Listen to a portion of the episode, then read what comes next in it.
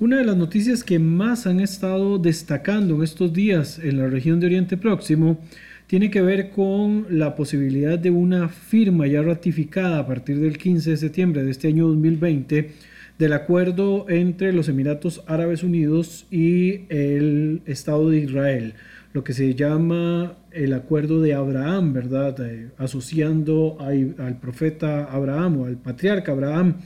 con las tres religiones monoteístas o con las dos principales, en este caso para israelíes y para emiratíes, que sería el, patriarca Abraham, ¿verdad? En el caso del judaísmo y del islam. Eh, esto viene a cambiar bastante el paradigma de lo que se pensaba en cuanto a Oriente Próximo. Desde la designación de lo que se llama el acuerdo árabe o la propuesta árabe, mejor dicho, para la resolución del conflicto entre Israel y los territorios palestinos, se consideraba de que no iba a existir ninguna firma de acuerdos nuevos en la zona hasta que no se llegara a resolver este tema, que de hecho cuando se lee la propuesta del bloque árabe con respecto al conflicto palestino-israelí en el año 2002, que se retoma después en el año 2007 y que se mantiene, digamos, vigente, eh, parece como un laberinto sin salida, ¿verdad? Principalmente el tema relacionado con los refugiados, el tema asociado con Jerusalén y la posibilidad de no llegar a firmar una, una paz entre una normalización de relaciones, que es lo que tanto se cuestiona, se propone en estas épocas entre Israel y el mundo árabe, esto viene a cambiar por completo, digamos, esa visión de que no podría haber una eh, normalización de relaciones hasta que no se resolviera el tema palestino-israelí. Quizás uno de los puntos que vino a acelerar este proceso, o algunos de los puntos que podría mencionar en este, en este audio que ustedes están escuchando el día de hoy, tiene que ver en primer lugar con la situación de la República Islámica de Irán, que por supuesto va a convertirse en un eslabón importante para que los emiratíes e israelíes buscan algún tipo de acuerdo, y no solo los emiratíes, sino el mundo árabe del Golfo, el más cercano, eh, a, Irán pueden sentir algún tipo de amenaza por parte de la República Islámica de Irán, tanto por su proyecto o eventual programa nuclear, como también por el posicionamiento estratégico que ha tenido en la región del levante mediterráneo en los últimos años. Podríamos pensar este posicionamiento con más fuerza después de la caída de Saddam Hussein, luego de la invasión norteamericana el año 2003 y también eh, un empoderamiento que ha logrado, digamos, al ubicarse estratégicamente en control o en influencia dentro de la región siria, influencia que ha ido disminuyendo con el paso del tiempo y que ha sido asumida por un aliado eh, estratégico de Irán como lo es Rusia, lo mismo que la región del, la región del Líbano, dominada políticamente de alguna manera por parte de Irán a través de su proxy, eh, que es el Hezbollah, que es una agrupación chiita que tiene tanto poderío militar, de hecho que con un alcance mucho mayor que el poderío militar que tiene el propio ejército libanés, esto principalmente por la provisión de armas que desde los años 80 en adelante le ha dado la República Islámica de Irán a esta agrupación y tiene también una fuerza política con presencia parlamentaria no mayoritaria, pero sí de influencia por el hecho de que se une a la corriente o al bloque parlamentario mayoritario y esto le permite tener una posición destacada y eh, pues de poder dentro del Líbano. Esto le, abre un eh, canal directo de alguna manera a Irán en la, en la región mediterránea, ¿verdad? algo que no tenía inicialmente. Y obviamente esto ha ido disminuyendo quizás en los últimos años, tanto por la influencia rusa como por la propia participación y alianza directa o indirecta que han estado haciendo otros estados de la zona que han eh, querido intentar neutralizar de alguna forma también a Irán. Eh, por otra parte, podríamos considerar de que este acuerdo va más allá solamente de eh, la temática palestino-israelí, que esto es algo que nos tiene que quedar un tanto claro. la región de Medio Oriente no se concentra solo en lo que ocurre entre israelíes y palestinos. Es mucho más complejo que este panorama que regularmente nos presentan como que si fuera blanco o negro. En definitiva, estamos delante de una situación con muchísimos, muchísimos grises. Y por otro lado, también asociado a esta cuestión de las relaciones del mundo árabe con Israel, hay una necesidad también de otro tipo por parte del mundo árabe eh, con respecto a los, a los israelíes. Y tiene que ver con la cuestión tecnológica. Israel es uno de los países mayormente avanzados en materia tecnológica, es uno también de los principales desarrolladores de aplicaciones y de algunos sistemas que nosotros regularmente utilizamos, tipo Waze, algunos este, elementos complementarios de nuestras computadoras, eh, etcétera, ¿verdad? Sistemas de defensa, sistemas de seguridad, ciberseguridad, eh, cuestiones agrícolas, situaciones eh, acuíferas. Estos dos últimos ítems que he mencionado, muy, muy importantes y trascendentales por la situación que vive la región del Golfo, ¿verdad? Que es una, una región rica en hidrocarburos, hidrocarburos que también tienen su tiempo contado con, el paso de los años, son elementos que a diferencia de lo que se enseñaban algunas décadas atrás, que se pensaban que estos hidrocarburos eran eh,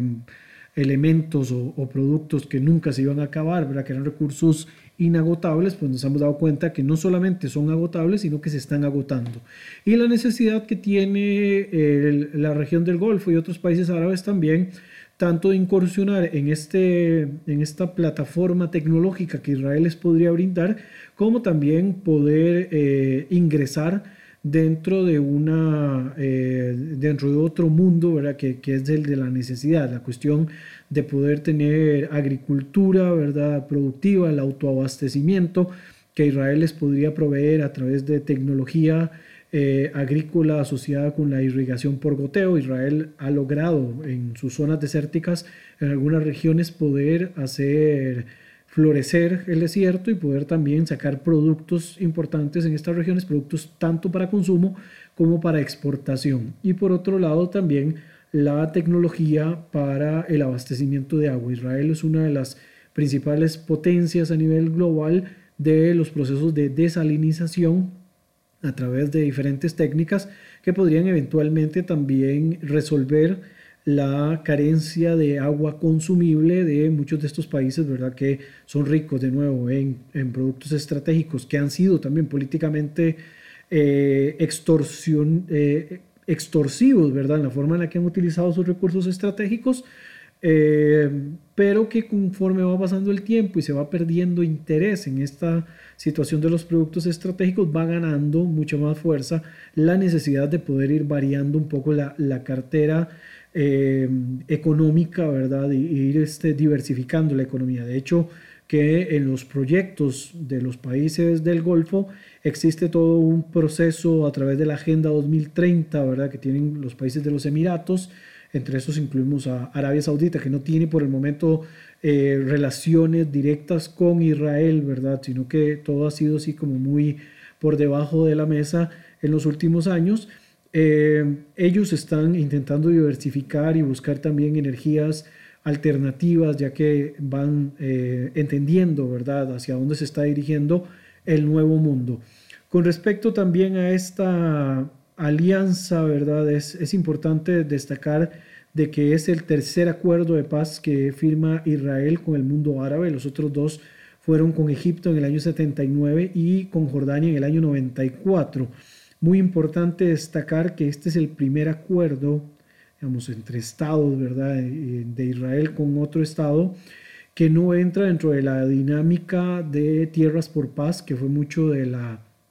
política que se había utilizado para poder desarrollar el, proyecto que Israel eh, lleva adelante ¿verdad? para devolver la península del Sinaí a los egipcios, que esto se llega a concretar después de la firma de paz en el 79, se llega a concretar en el año 82. Luego, en el año 94, va a firmar la paz con Jordania, y si bien con Jordania no hay ninguna devolución de territorios, pues sí hay un compromiso, ¿verdad?, para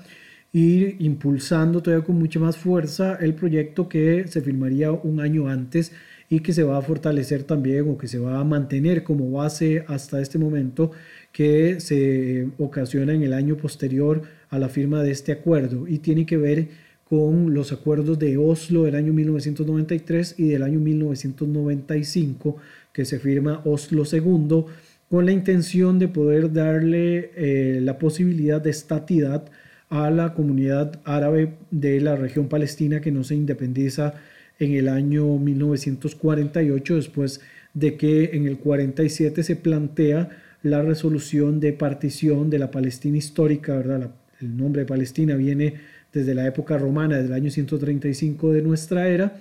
y en el año 1948 se da la partición conforme a la resolución del año 47 que conformaría o que daría eh, propiedad a las poblaciones judía palestina y árabe palestina de la zona para que pudieran tener un proceso de independencia, algo que no se llega a gestar y que esto empieza a, ocasionar ¿verdad? los diferentes conflictos que hemos venido acarreando a lo largo del tiempo. Primero en un macro, ¿verdad? lo que hemos denominado siempre conflicto árabe-israelí y posteriormente a lo que es conflicto palestino-israelí. Uno de los aspectos que se hablan de esta firma de acuerdo entre los Emiratos Árabes Unidos e Israel es que no se le puede denominar acuerdo de paz por el hecho de que los Emiratos eh, surgen en los años 70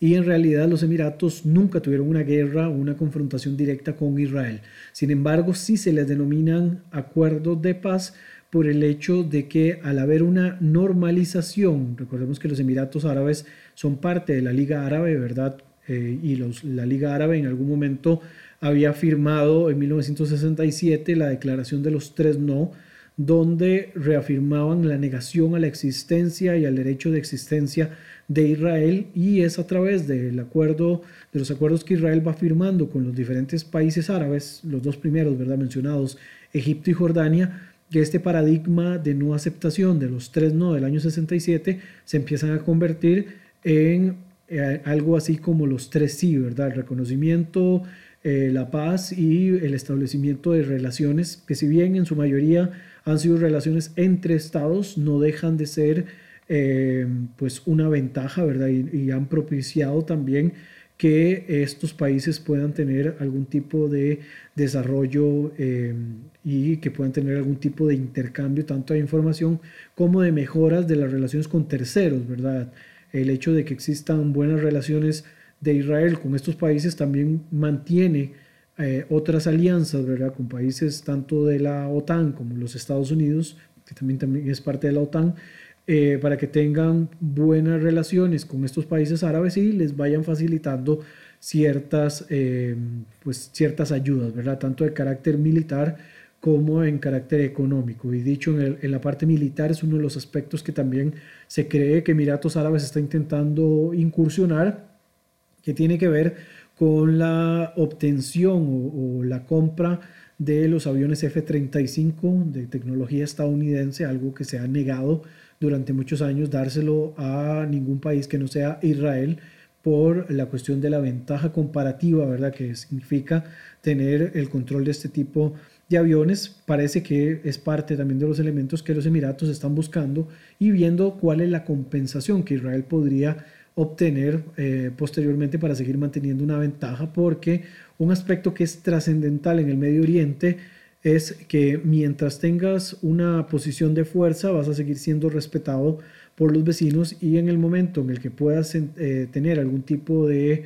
debilidad o mostrar algún tipo de debilidad, puede que eventualmente te conviertas en presa fácil de un eventual cambio en las condiciones. Recordemos que los estados regularmente, más que amistades, lo que tienen son cuestiones de alianzas, ¿verdad? Una, un binomio que lo conocemos muy bien en las relaciones internacionales, que es el binomio entre cooperación y conflicto, ¿verdad? Mientras hay cooperación,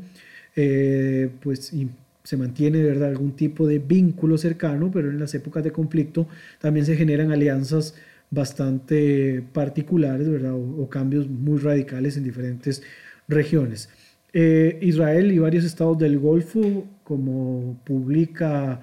eh, Eitan Gilboa en un, artículo ¿verdad? De, estudio que hace el Instituto Begin Sadat ¿verdad? sobre, sobre eh, cuestiones estratégicas,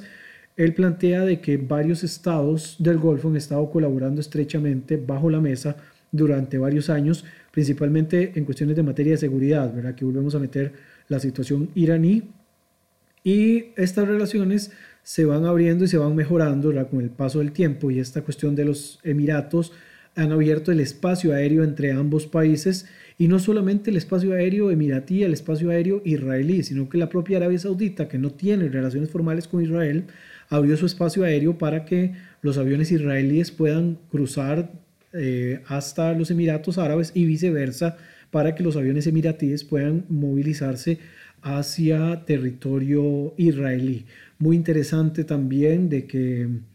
en cuanto al tema palestino, ¿verdad? Que los emiratíes dicen que la situación de regulación de la, o normalización de las relaciones con Israel no tiran por la borda la, eh,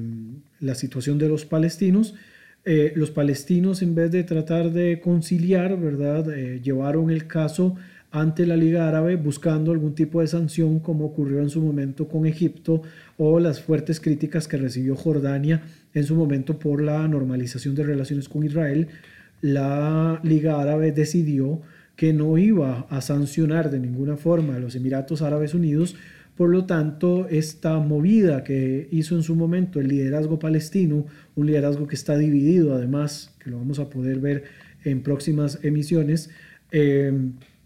este liderazgo principalmente eh, proveniente de la Autoridad Nacional Palestina eh, se ve golpeado, ¿verdad?, en su, en su forma de actuar al ser un poco precipitados y llevar este caso ante la Liga Árabe y recibir este espaldarazo técnicamente por parte del ente, ¿verdad?, que, tiene agrupados a la mayoría de los países del mundo árabe. Eh, cada vez más personas en gran parte del mundo árabe musulmán, sunita, dice en este caso también el analista Gilboa, eh, ya no perciben, principalmente el mundo sunita eh, musulmán, ya no perciben a Israel como un enemigo, sino como un aliado potencial, ¿verdad? Y otra vez el término aliado, no estamos hablando ahí directamente de eh, amigos, ¿verdad? Sino de alianzas. Este acuerdo que es entre emiratíes e israelíes va a aumentar la legitimidad de Israel como Estado judío en el Medio Oriente, que es un aspecto que se pensaba que no iba a ocurrir, ¿verdad? Uno de los elementos que ha trabado mucho tiempo las relaciones entre árabes e israelíes eh, parece que hay un tipo de reconocimiento de alguna manera, ¿verdad? Esta cuestión de un liderazgo judío, una subregión que desde el punto de vista islámico en algún momento estuvo bajo su control y que debería ser, como lo determinan los musulmanes, de una línea más purista, más eh, fundamentalista, administrado por musulmanes y no por otras religiones que no sean el Islam. Bueno, el, el Estado judío empieza a ganar un poco más de eh, fuerza en este caso y por supuesto que toma ese, ese carácter tan determinista, ¿verdad?, de eh, la situación de las relaciones que están estableciendo con países del Golfo. Existe una combinación de amenazas y de oportunidades que hace posible el, el acuerdo, ¿verdad? La, la, amenaza que tienen los países con respecto a la búsqueda de Irán para eh, buscar la hegemonía regional a través tanto de actos de violencia por medio de, de proxies, ¿verdad? En diferentes regiones de, de, la zona, incluyendo actos terroristas, ¿verdad? Hezbollah, que es este proxy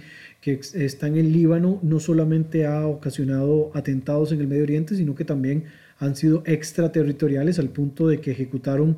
em, tres atentados en América Latina, dos en la República Argentina, uno en el año 92 contra la embajada israelí en Argentina, la segunda en el año 94 contra la sede principal de la comunidad judía argentina y también en julio del 94, el día siguiente de los atentados de la AMIA, hubo el derribo de un avión de alas chiricanas panameñas que también fue ejecutado por eh, la República Islámica de Irán a través de su proxy de este intervencionismo que está teniendo también dentro de la región del Medio Oriente se ve como una amenaza no solo para los israelíes, sino también para el mundo árabe y también un eventual desarrollo del programa nuclear iraní, ¿verdad? que en estos momentos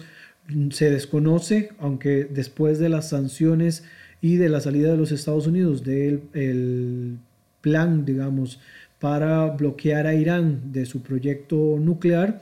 eh, y que Donald Trump vuelve a sancionar a este país, se cree que el potencial iraní en cuanto a desarrollo de uranio para eh, cuestiones militares se ha incrementado, lo cual podría no solo ocasionar de que Irán se haga con el uso de, o el control de armamento nuclear, sino que otros países también quieran echar mano de poder desarrollar sus propios programas nucleares. Turquía en algún momento mencionó la posibilidad de hacer su propio plan de desarrollo nuclear, lo cual también es una amenaza para el mundo árabe y principalmente para Arabia Saudita, ahora uno de los líderes más importantes y para el propio Israel, aunque Israel es una potencia eh, periférica de, la región. Y también eh, el propio Arabia Saudita y otros países también han, han, dicho que ellos quieren desarrollar eventualmente energía nuclear, ¿verdad? Se cree también para uso bélico, además que se cree que Israel, ¿verdad? Desde hace ya décadas tiene la capacidad nuclear no confirmada al 100%, todo ha sido especulativo, pero tampoco ha sido negado al 100%, por eso digo que es completamente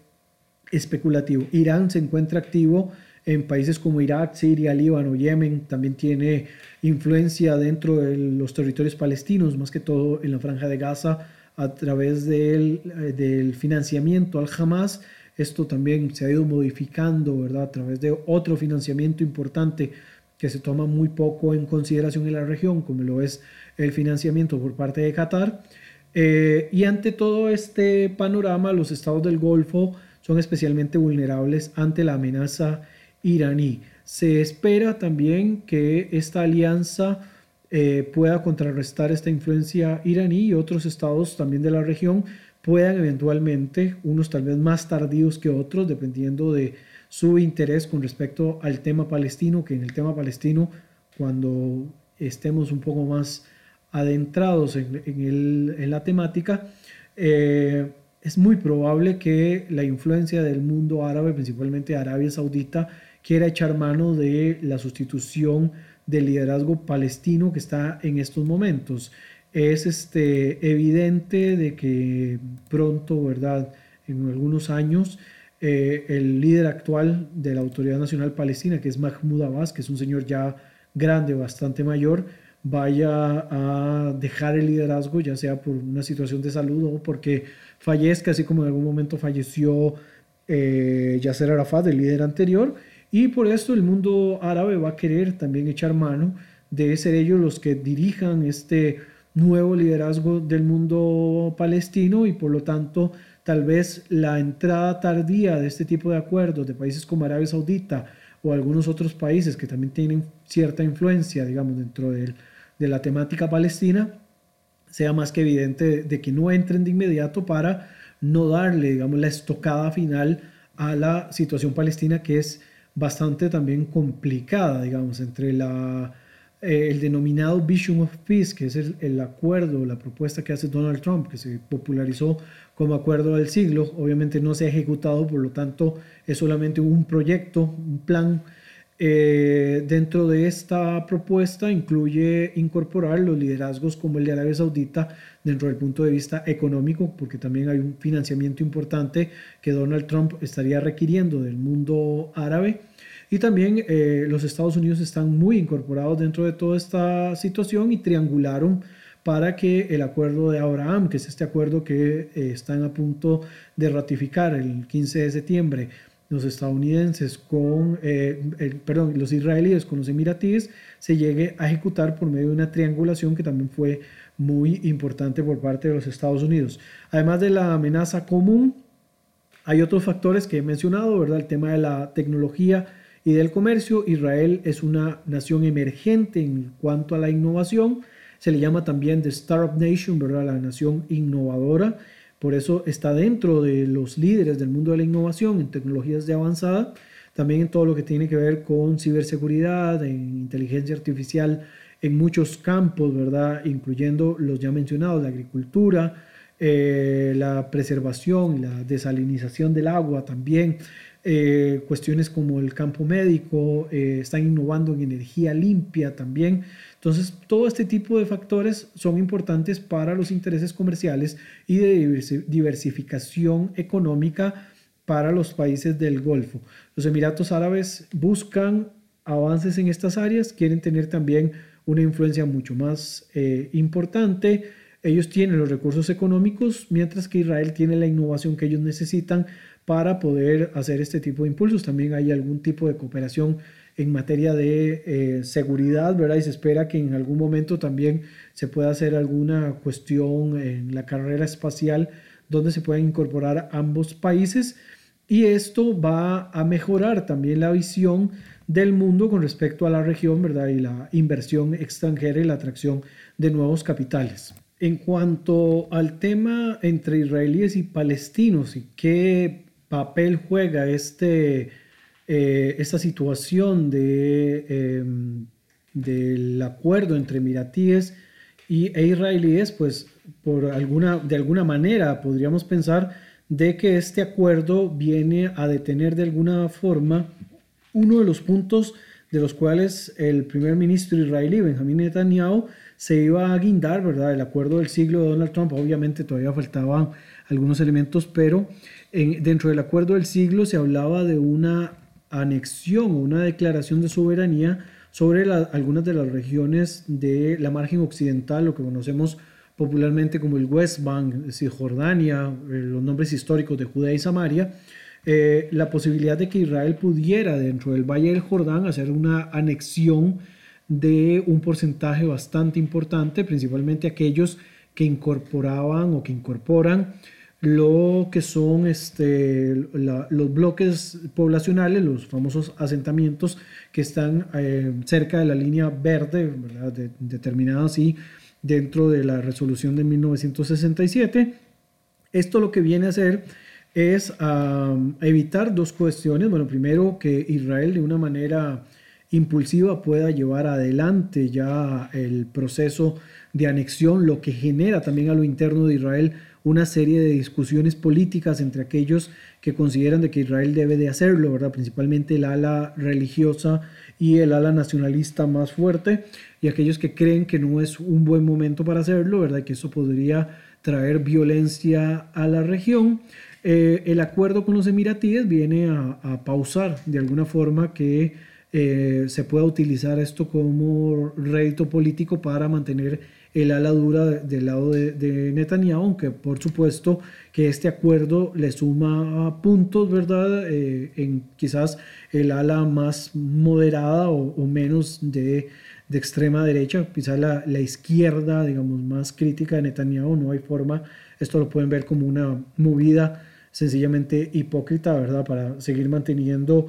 el poder concentrado de hace muchísimos años en la figura de Benjamín Netanyahu. Eh, esto lleva, digamos, también de nuevo al, al, artículo que escribe Eitan Gilboa, ¿verdad? Que es el director del Centro eh, para Comunicación Internacional del Instituto Begin Sadat de Estudios Estratégicos,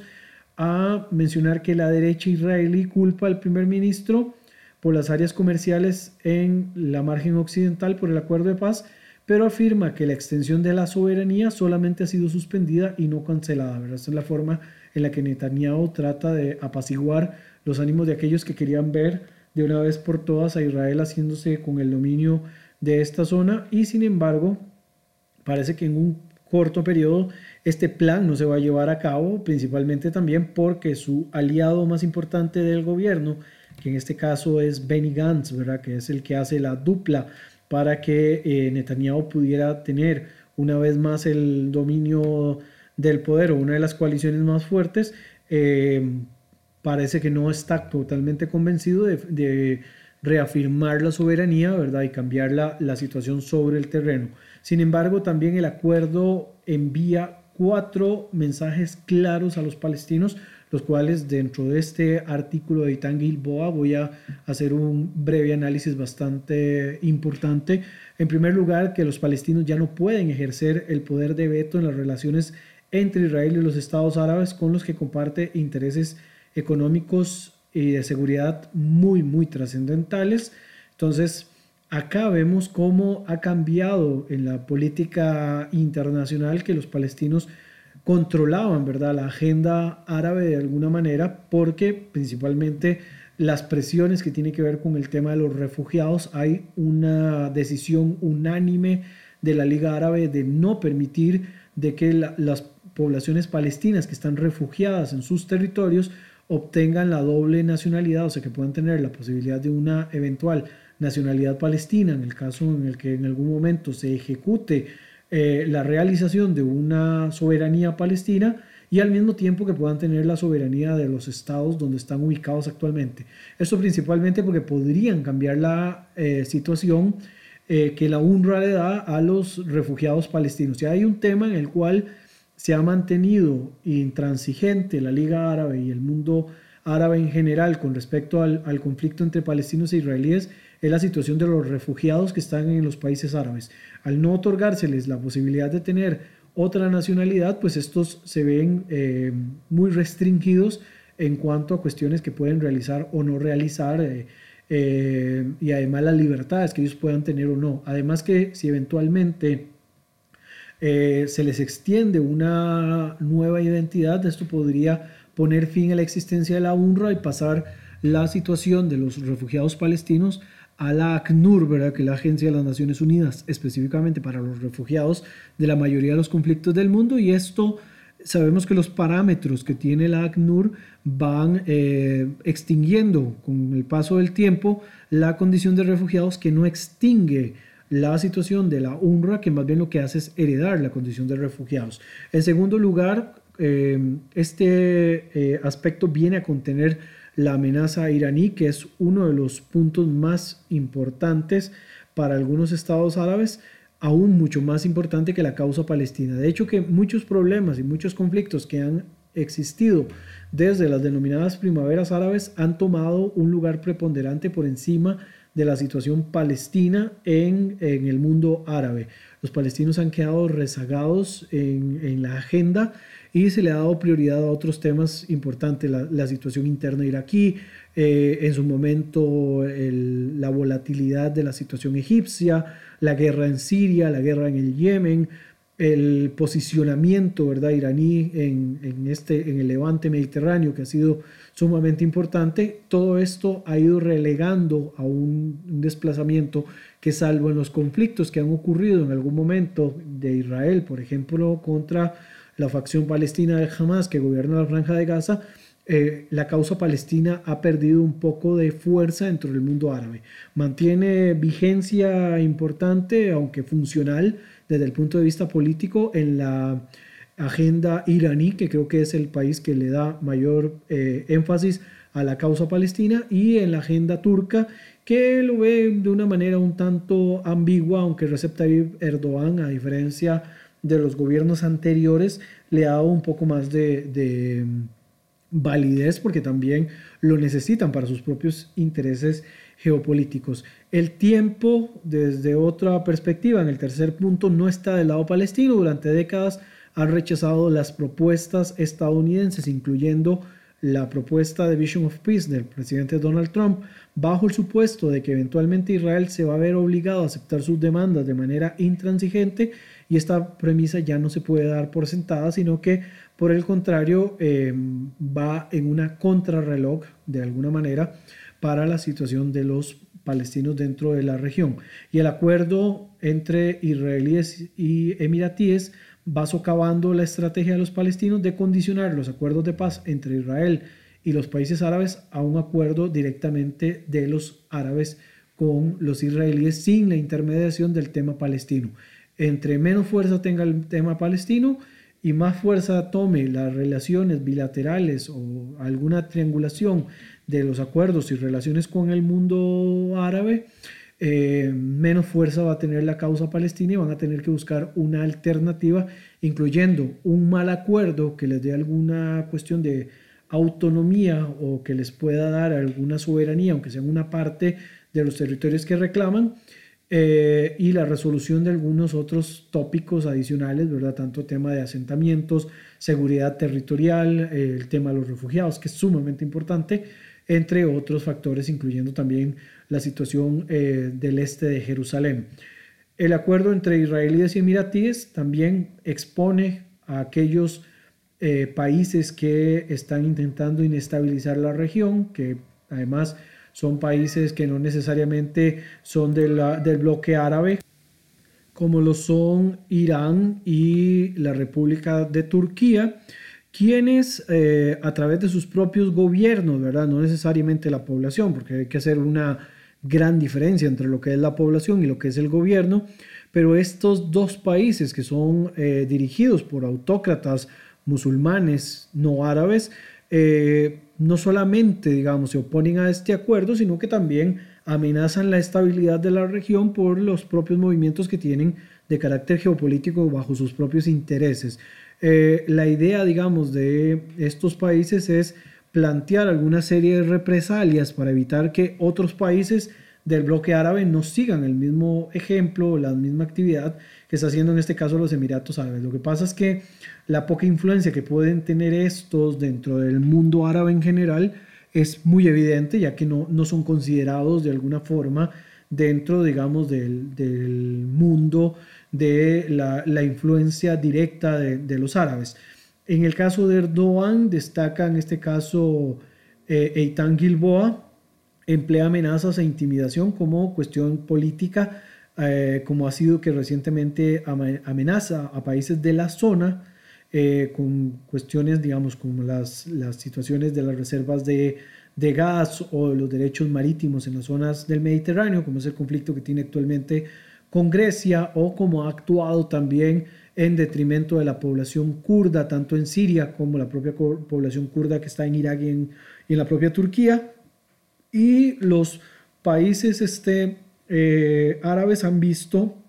que este matonismo proveniente de Erdogan va en contra de sus propios intereses de seguridad. De hecho, que los Emiratos Árabes Unidos desde hace varios tiempo tiene muy buenas relaciones con Turquía y eh, han hecho ejercicios militares ¿verdad? para tratar de persuadir a los turcos de que dejen de estar buscando sus propios intereses dentro de la, dentro de la zona. Dentro del punto de vista del artículo del especialista, dice que él mismo le manda una, un mensaje a la Unión Europea,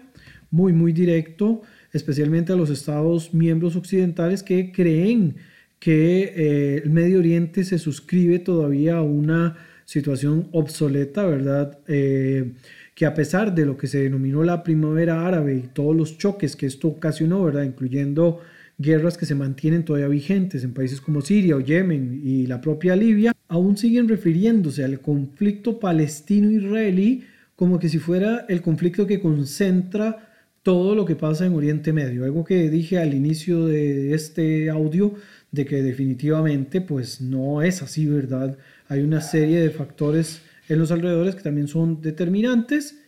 y ven la paz, en el caso de los europeos, entre israelíes y palestinos como la clave de la pacificación de toda la región y, de la búsqueda o de la llegada a una eventual eh, estabilidad. Eh, muy al parecido, digamos, eh, a lo que opinan los palestinos, que siguen afirmando de que la paz entre árabes e israelíes solamente pueden llegar hasta que exista una paz justa entre israelíes y palestinos, algo que está cambiando paradigmáticamente de, de, algún modo, ¿verdad? Esto obviamente lo ven con preocupación los palestinos, en estos momentos lo ven con mucha alegría las posiciones israelíes y alguna parte del mundo árabe, pero también hay que tomarlo con mucho cuidado porque el no resolver el tema del conflicto entre palestinos e israelíes eventualmente puede volver a concentrar un foco, ¿verdad?, de una situación que ya destaca más allá de una simple situación territorial o una simple situación ideológica, recursos o lo que sea, y tiene que ver con el factor humano como la mayoría de los conflictos. El acuerdo entre israelíes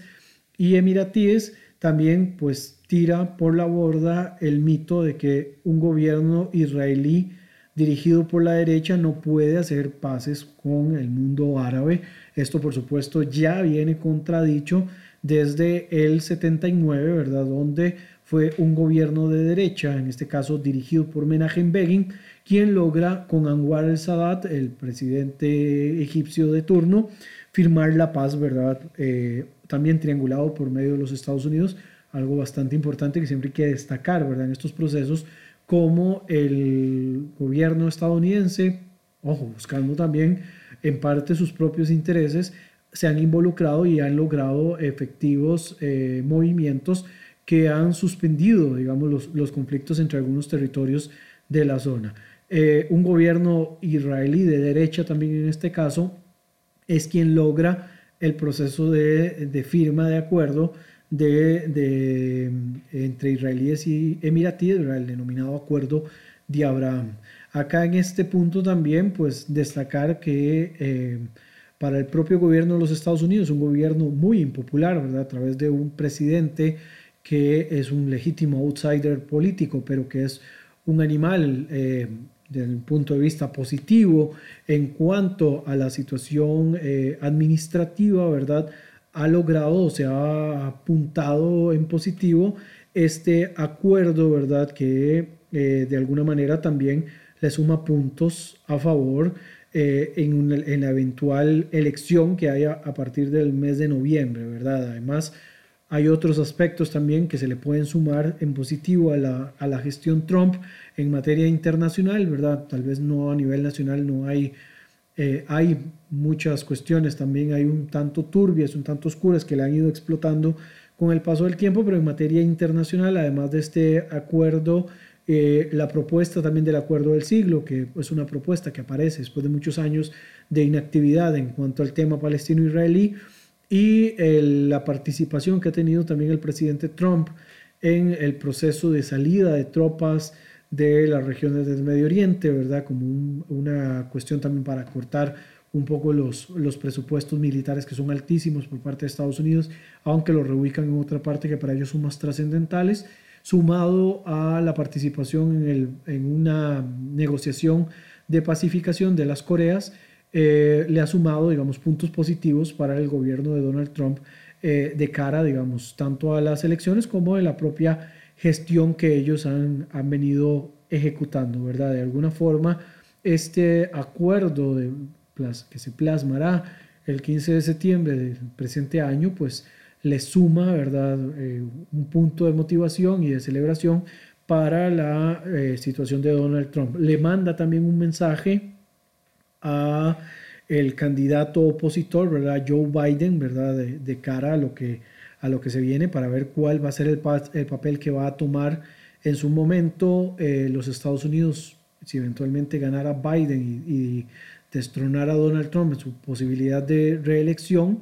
porque no, no podría, digamos, intentar echar para atrás algunos de los acuerdos, ni tampoco tratar de eh, retirar con tanta facilidad o reactivar con tanta facilidad la posibilidad de que Estados Unidos regrese al acuerdo con Irán, ¿verdad? Teniendo ya un acuerdo encaminado de los países del Golfo con Israel, algo que le da una posición estratégica que para el tema de los Estados Unidos es una cuestión más de carácter eh, estratégico y de posicionamiento, es mucho más funcional que la idea o la noción de regresar a un acuerdo nuclear con Irán, ¿verdad?